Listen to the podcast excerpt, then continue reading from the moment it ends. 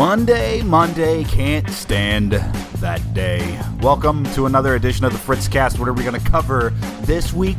We have Nevada results, we have South Carolina results. Who knows why they did them differently, why they didn't go in tandem. They broke off and went to separate sides of the nation. Who knows why?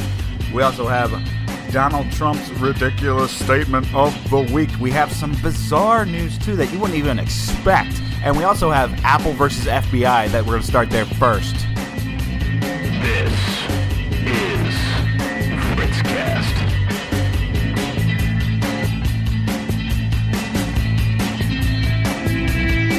I love the music. It's so, it's just, listen to it. Yeah, I like that. Welcome another week. Uh, welcome another week. Welcome to another week of the Fritzcast. And I am your host, Fritz. It is Monday, February 22nd, 2016. Uh, as if the year's ever going to change um, in the next little bit, right? I know. So, uh, first off, uh, while I have it on top of my head, uh, remember a couple episodes back I talked about Loy, and I said if if you can manage, if you can help yourself, don't be like a Loy. That was the dryer going off, so now we're not going to have an annoying background sound. Eventually, and this is going to happen within the next coming uh, within the coming weeks. I'm, I'm going to be moving everything into a, a sound uh, sealed room in this house. It's going to be nice. It's going to be quiet. There will be no distracting noises like that. I know a couple of times I've done that, and it's not very not very professional, if you know what I mean.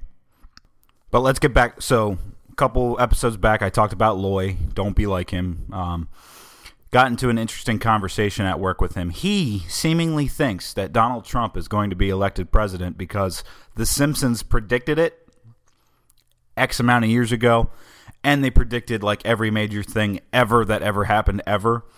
And so I called him out on that. I said, "Show me uh, your proof of where The Simpsons predicted anything."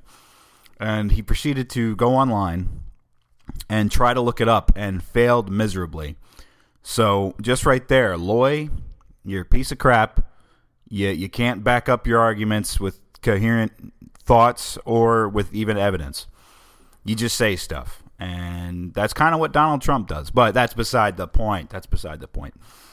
Um, another thing that popped into my head too, and I'm not complaining to my wife about this. So, honey, when you listen to this episode, I think she's a couple episodes behind actually. I record it when she's not here; she's at work.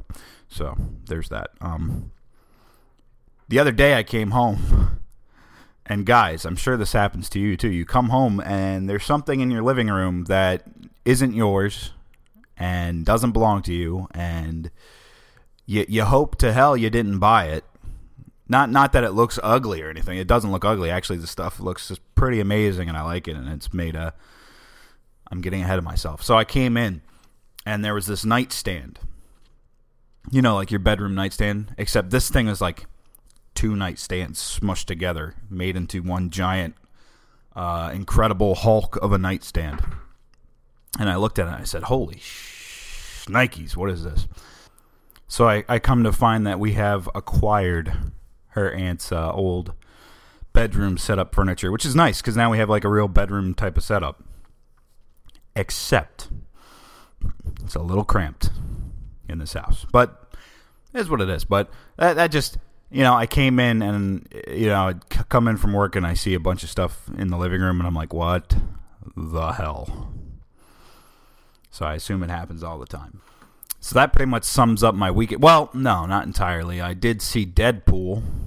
If you haven't gone and seen Deadpool, and you're even somewhat on the fence on it, if you watched the trailer and even chuckled once, go see the movie if if it's not your cup of tea, if if overly violent, if over the top violence, crude humor, and uh, um, let's see, over the top violence, crude humor, and uh, just freaking awesome is against your book, then don't go and see it. If if if uh, well, yeah, like I said, that, that covers everything. You're good. All right. First story I wanted to tackle is the one that's been going around and being talked about by everyone. And, well, not exactly. Uh, I talked to my buddy just the other night about this, and he had to he had to read up on it to get the, the details behind the story. But maybe you've uh, heard it or read it. This is uh, literally just type it in Google. You can find it anywhere. But as I said, my sources are always usually The Hill, The Blaze, uh, The New York Times. Uh, some some a, there's some quintessentials in there, right? I think everybody is liked on. Uh, I think everybody likes The Hill on Facebook to get something in their little news feed about what's going on. You probably saw this story as posted uh, by the news as Apple denies court order or speaks out against court order to unlock iPhone. Which, by the way, that headline is completely 100% misleading.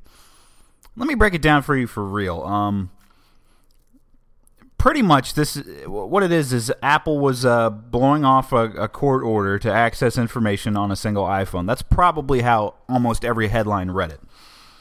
Uh, namely, we're talking about the iPhone of the San Bernardino terrorist from the terror attack that took place in December.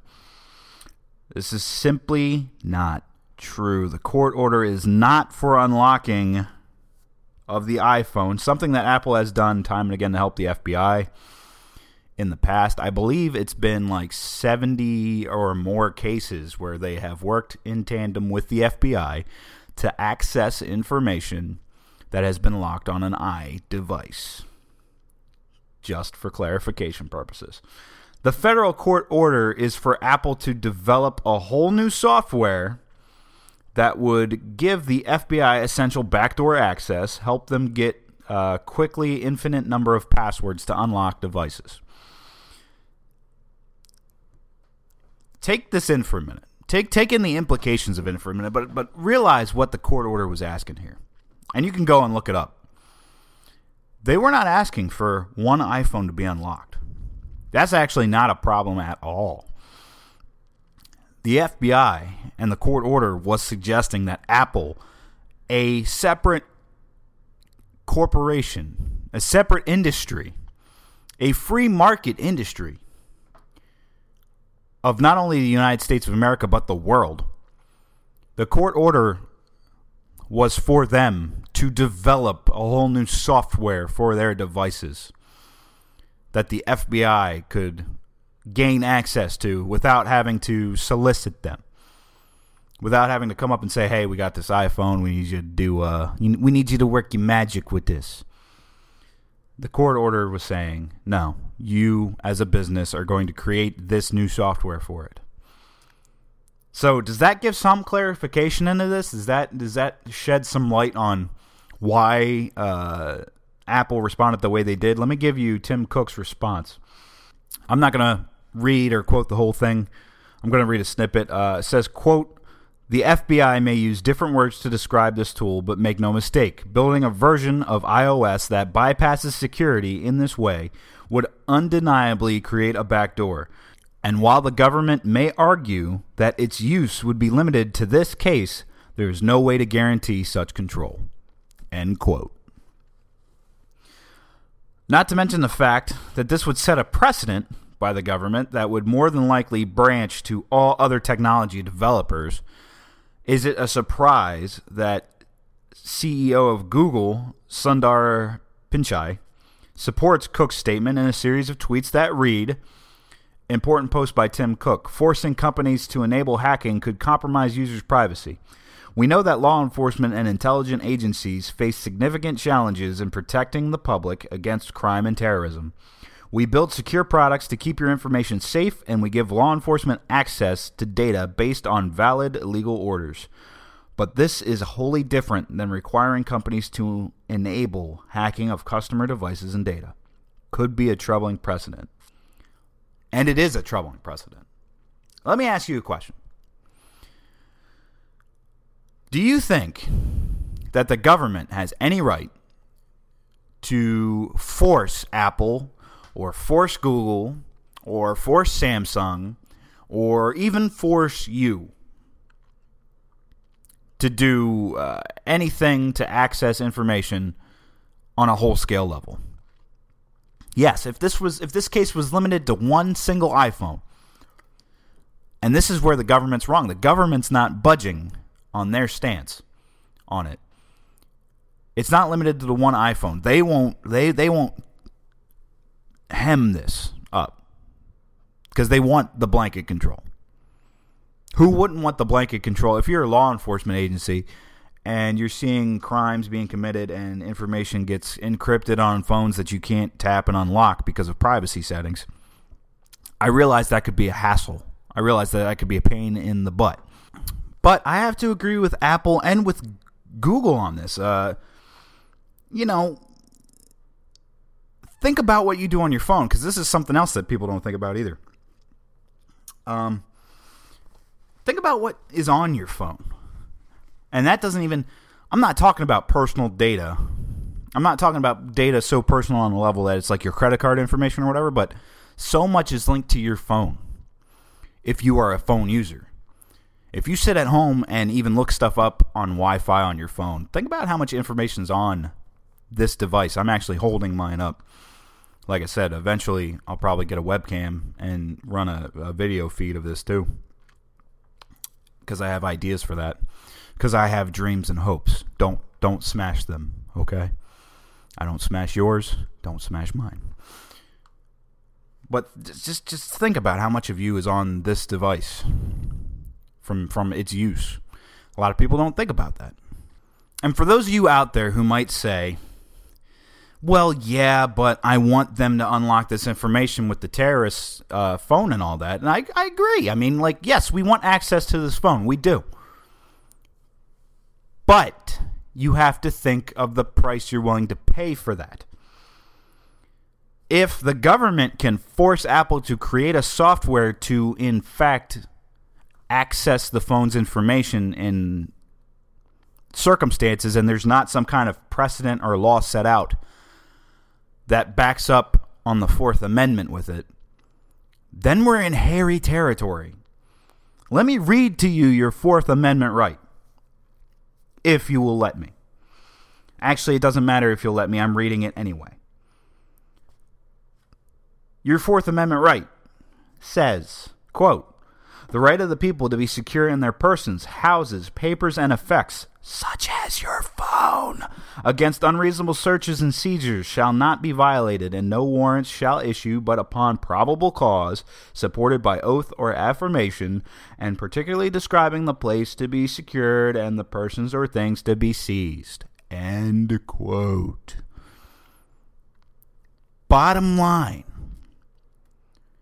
I have to agree with Apple, with Google, and guess what? Most of you agree with me too. The poll that I ran on whether Apple was making the right decision over this or not 86% said yes, 5% said no, and 10% said other. Now, I'm getting a, a, a new way in to set up the polling. Uh, my buddy uh, Jason told me that I can do this through Google. So I'm going to start setting up things through Google where people can poll and then they can also comment. And hopefully I can get the ball rolling with uh, audience participation in this. I would greatly appreciate more audience participation. Uh, but lots of people have different views of this. They do. They say, well, I want the information on that phone. And I get that. But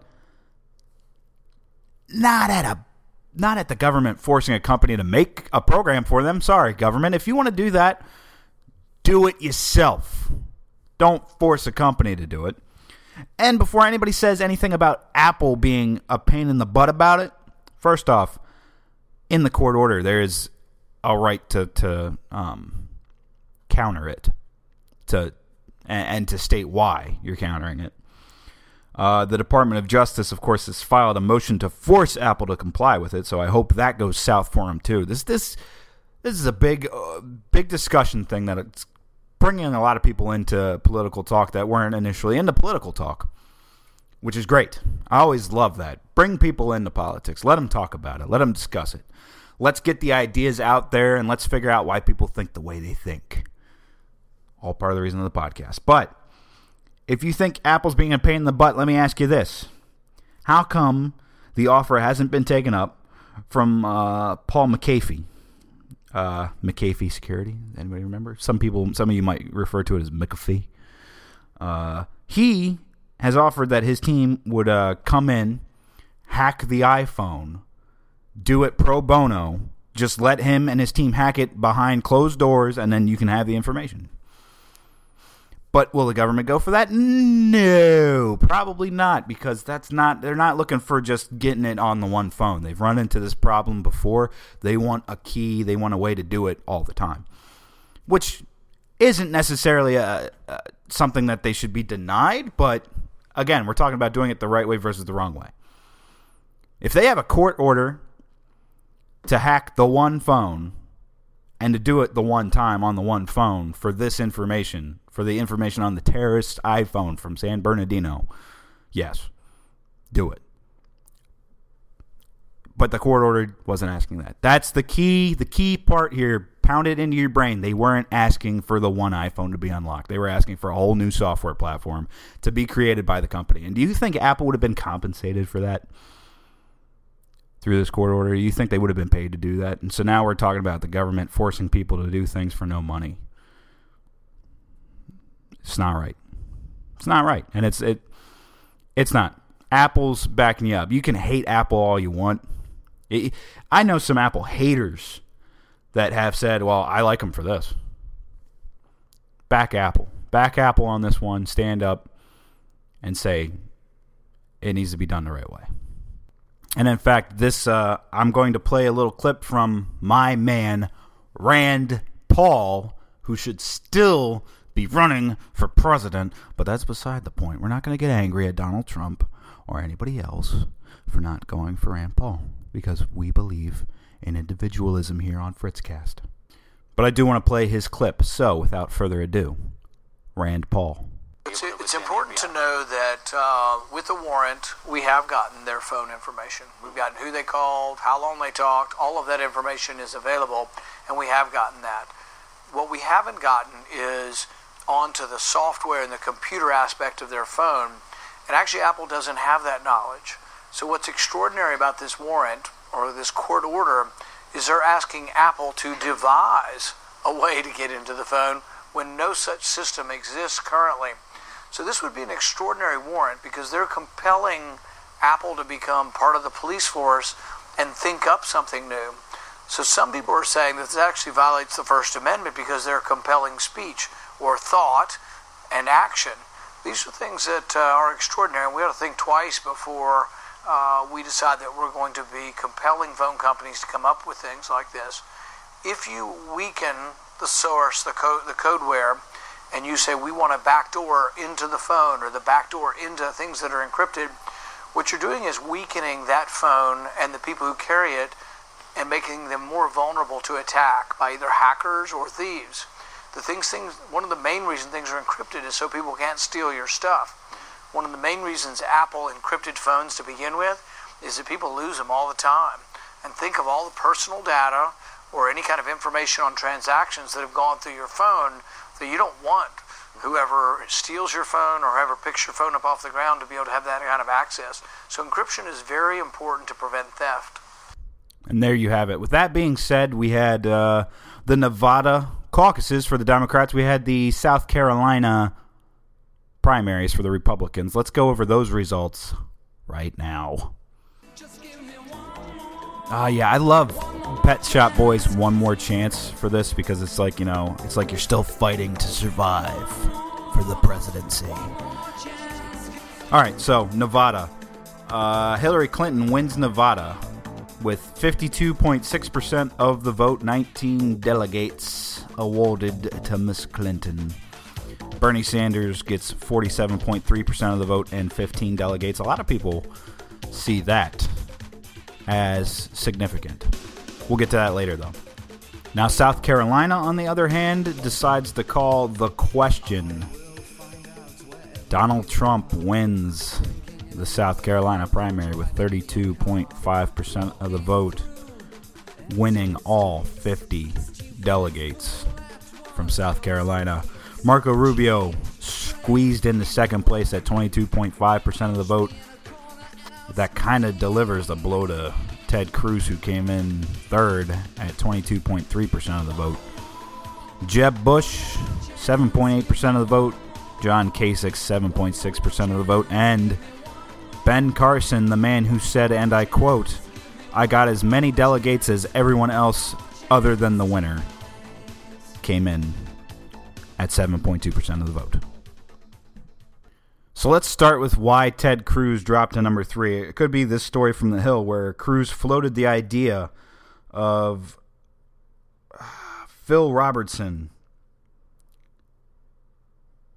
being an ambassador to the United Nations. That's right. uh, Phil Robertson's the guy from Duck Dynasty. Well, the, the I believe he's the father, the older, the older gentleman with the beard. They all have beards, but he's the older gentleman with the beard. Uh, and you know what? Cruz probably floated that as a joke too. You know, and I'm, I, but still, he floated the idea of Phil Robertson being a UN ambassador. That's so stupid, so dumb. Really, Ted? Come on, let's get serious here. You're trying to beat Donald Trump, who can say whatever the hell he wants. And now Rubio's looking to steal your number two spot, which I thought that Ted Cruz and Marco Rubio for the past like month or so, I thought they've been aimed at each other anyway because I thought my view of the whole how the Republican candidates are looking at it right now, it's battle for number two spot. Don't attack Donald Trump. Do him one on one. Get everybody else off the playing field. That seems to be the strategy anyway. And that's probably the only thing that's going to work at this point because Donald Trump was supposed to be out of this race like back in December. But here he is winning two primaries now. And then uh, Hillary winning Nevada. I believe Nevada was touted as a strong state for Hillary. And at 52.6% of the vote, I guess you could maybe say that. Uh, it's not I mean, it's not deafening for sure, but a lot of people have been arguing that Bernie's uh, 47.3% was in fact far better than than what he was projected to get and that it's a victory. He took it as a victory. I know he uh, I know he and his uh, caucus uh, interviews afterwards. I, I, know that he said uh, he was giving voices and words of encouragement uh, for for um, for his people.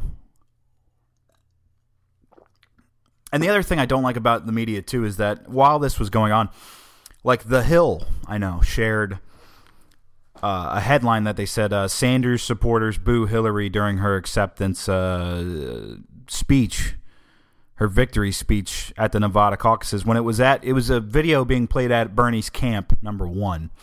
And number two, it was like, you know, 10 people in the audience going, boo, which is stupid. Why would you even report that information? I don't expect people at the rival uh, group, at the rival camp, watching the video of Hillary taking an acceptance speech. I don't expect them to, to be happy about it anyway. But the fact that, like, maybe 10 people there booed it, I don't care. What does anybody care for? Why the hell are you wasting people's time and space on the internet to report that? Here's something that I would boo, though. Remember, I think it was N- New Hampshire. No, it wasn't New Hampshire. I believe it was Iowa, where Hillary Clinton won like three precincts by coin tosses because they were virtual ties. How about this one? In Nevada, in true Las Vegas style, it's a tie break in the Democratic caucuses they draw cards. And Hillary won a precinct. What precinct was it? It was precinct 10. Clinton drew a lucky ace, while Sanders drew a six. Can you believe that that? I thought coin flips were ridiculous for breaking tiebreakers. This might be even just a tad bit worse. Drawing cards? This is this is for votes. This is for delegates. Because of this, Hillary got three delegates to Bernie Sanders getting two delegates. That's how they broke the tie. And you draw freaking cards to break the tie? That is not democratic in the least. If it's a tie, then you either null and void that. It, it doesn't get counted or you split it evenly. And if you can't split it evenly, you need to find a way to do that. Because if it's boiling down to card to, to, to coin flipping or card drawing, why don't you just ask a magic eight ball? Magic eight ball. Should Bernie win this precinct? Ask again later. Because honestly, what's the difference? You might as well just put their faces on a freaking dartboard and have a blind guy throw the darts. At least then maybe it'll be a little bit interesting. Oh, I know, pie eating contests. Stick pictures of their faces in pies. Whoever eats the pie faster and reveals the picture of the candidate, that candidate wins the district. Or I don't know, we could just go straight popular vote, but what do I know? I'm just a guy who runs a podcast, who's a correctional officer, who doesn't know where he's going in life. It's really depressing when you put it that way. Oh, perfect. Here come the sirens, so might as well just get it done while we're depressed. It's time for Donald Trump's. Ridiculous statement of the week. And by the way, if you're ever wondering, yes, that is my dog barking in the background on that. I recorded it the first time weeks ago. I don't intend to change it. I'm never going to change it. Get over it. I like my dog, okay? I like all my dogs, in fact.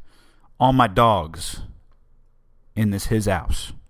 But Donald Trump's ridiculous statement of the week actually it's a two-parter. There's two ridiculous statements this week. Um, one is a tweet. Quote, I wonder if President Obama would have attended the funeral of Justice Scalia if it were held in a mosque.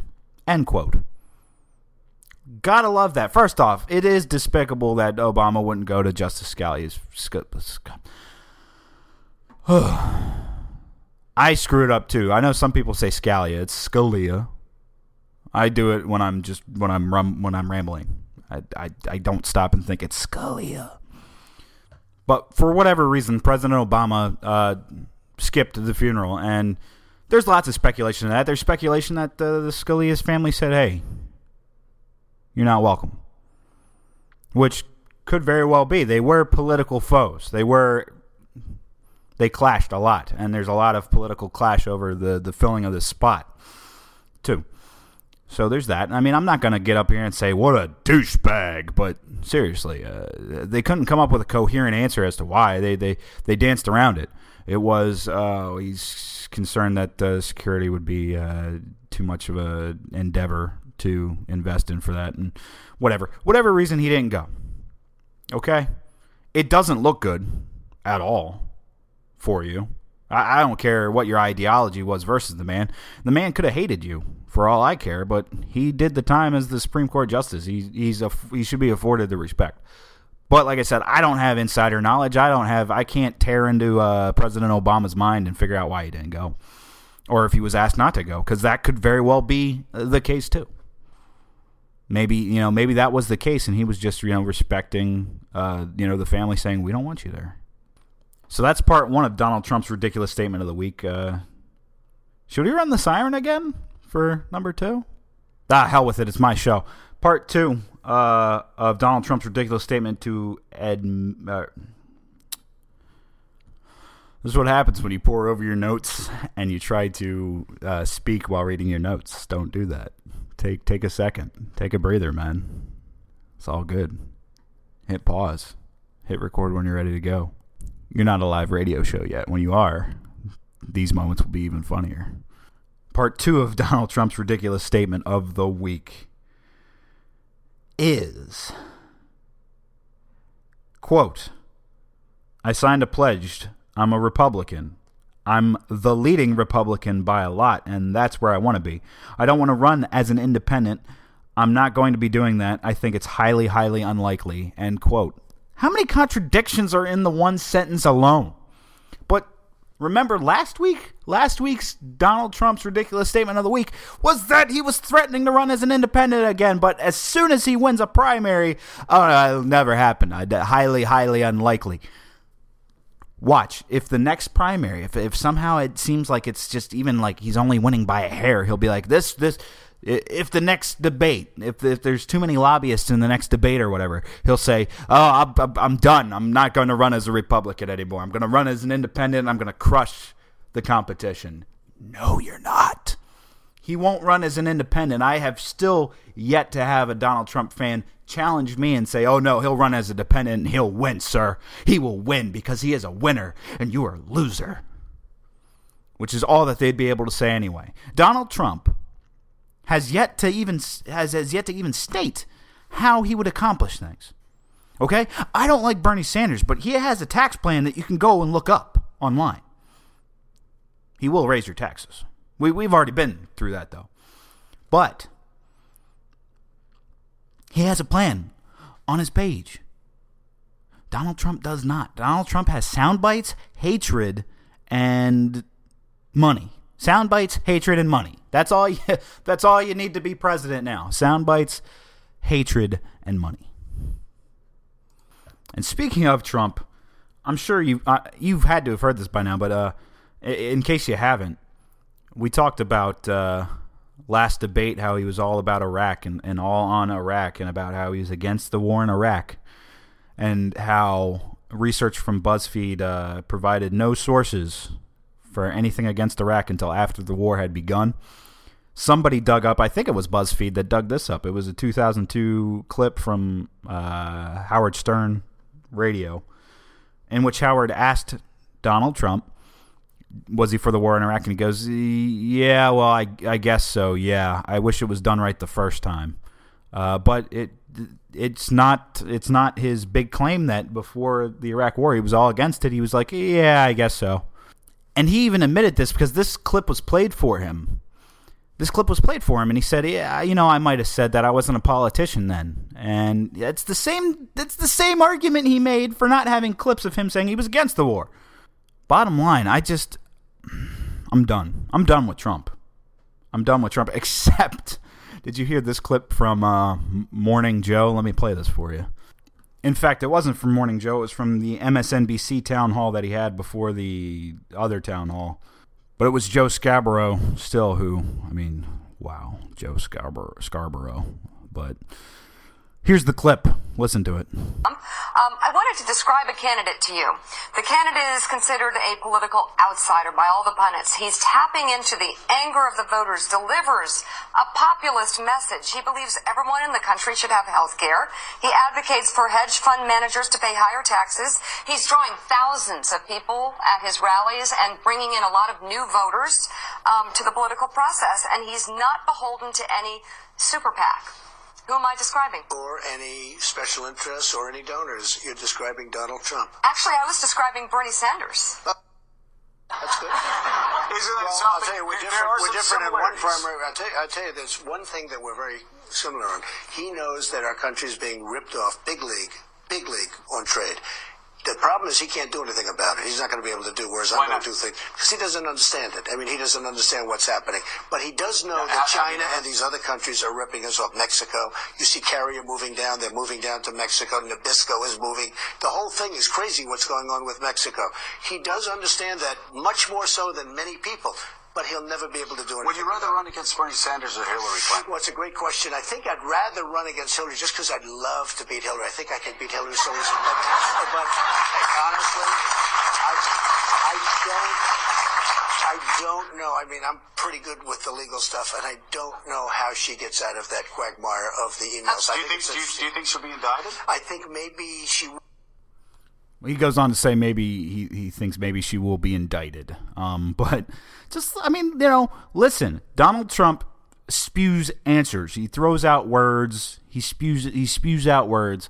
None of them formulate a plan because he was asked a couple times in there by Joe, like, well, well but how? How are you better than Bernie Sanders? Uh, be, be, because I am. Because I am. Because I, because I, I'm a billionaire. I've done this before. Uh, and and Bernie doesn't understand that we're getting um, just you literally, and he just right there admitted too. He's like, "Oh well, me and Bernie Sanders are essentially the same, but I can get stuff done. Bernie can't."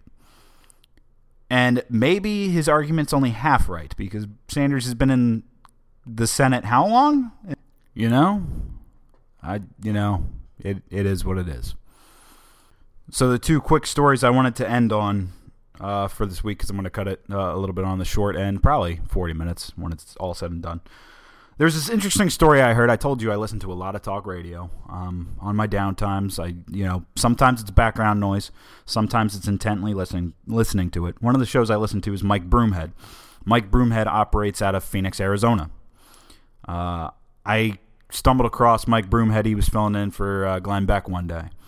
Uh, so automatically, if you say Glenn Beck, some people just get turned off. Oh, he's a crazy nut job, and I've already explained yes, there's there's crazy with Glenn Beck, and you have to filter through it. Sure. Uh, the people that fill in for him, uh, they're just you know they're they're not necessarily of the same mold and cut as he is. Mike Broomhead is a very interesting guy, very good talker, uh, and talks about a lot of different interesting stories that happen not only in the state of Arizona but nationwide. Uh, but you will hear more if you listen to him about Arizona because he operates out of Arizona. Um, but he went over the story, and I'm sure it's broken on other news websites. I found the New York Daily uh, or the New York uh, Post online. I found it. Um, Caitlyn Jenner, of course, formerly Bruce Jenner. Uh, get this. What do you think Caitlyn Jenner's top criticism is? Like, what's the most flack Caitlyn Jenner faces? You think it's for the whole man trapped or, or woman trapped in a man's body, and, and now he's living vicariously as a woman named Caitlyn Jenner? It's actually not. Caitlyn Jenner, and I'll I'll play along. I'll be respectful and I'll play along. She says the biggest flack she gets is for being a conservative Republican. And in fact, I'm reading the quote quote from CNS CNSNews.com. Uh, it was speaking at the University of Pennsylvania. Um, I have quote I have gotten more flack for being a conservative Republican than I have for being trans. Jenner replied, also adding, quote Just because you change gender doesn't mean you change your core beliefs. End quote. I didn't know this. Isn't that that's something, isn't it? I would have to say it's something. Shoot. And the last little snippet here Edward Snowden said he would return to the U.S. if the government guaranteed him a fair trial. That's from the Hill. Eric Snowden's a whole nother topic and a whole nother mouthful of words, but but that's going to do it for me today because it's been just about 40 minutes. Uh, thanks for tuning in. Thanks for sharing and liking and uh, and continuing to let this program grow. As always, I look forward to next week being here with you, or in your car, or in your ears through headphones and other things, or however you listen to the however you listen to the show.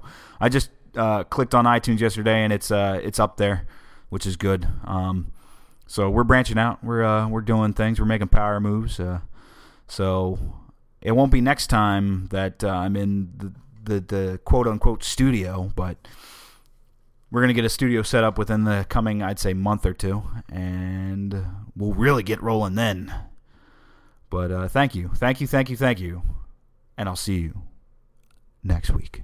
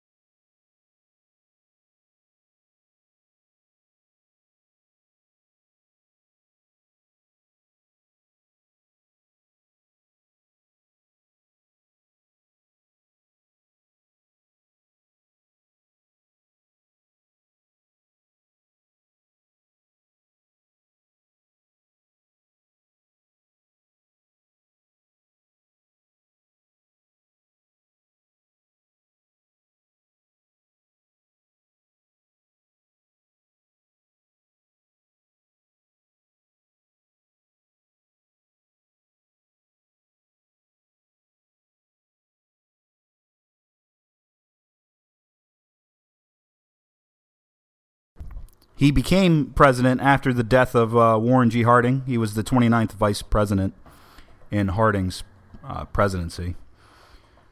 Uh, and then he was elected in 1924. Um, he gained a, a popular reputation for being A, small government, B, quiet and reserved, although he did make most use out of uh, radio broadcasting throughout his uh, presidential career. I did a lot of reading on this guy. Uh, he cut a lot of uh, spending. He cut a lot of taxes. Uh, pretty much, he played a, a, a low key government. He did cut down on regulations too.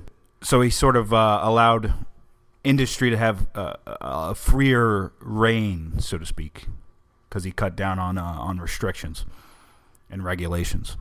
So quite possibly down the line, I might uh, do a little biographic look at him. Uh, but I just want to go over some quotes that I really like from him. Uh, one, don't expect to build up the weak by pulling down the strong.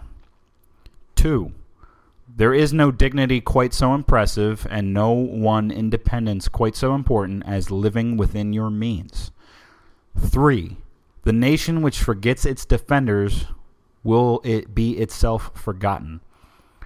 Four, patriotism is easy to understand in America. It means looking out for yourself by looking out for your country. Five, when more people are thrown out of work, unemployment results. Six, we cannot do everything at once, but we can do something at once.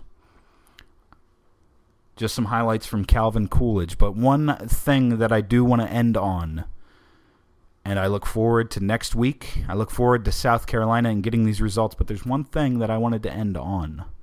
And that is, I would have to say, tied for my favorite president is JFK. I've, I've really been studying up on JFK. I have this record that I bought from a from a yard sale. That's just a collection of uh, snippets from some of JFK's best speeches ever. It's a vinyl record, and I listen to it every once in a while just to pound things into my head. Um, but still, my favorite quotes from the man to this day uh, are as follows. This is directly played from my record player. So just uh, take two seconds and listen. I'll see you next week. that civility is not a sign of weakness, and sincerity is always subject to proof. Let us never negotiate out of fear, but let us never fear to negotiate. And so, my fellow Americans, ask not what your country can do for you, ask what you can do for your country.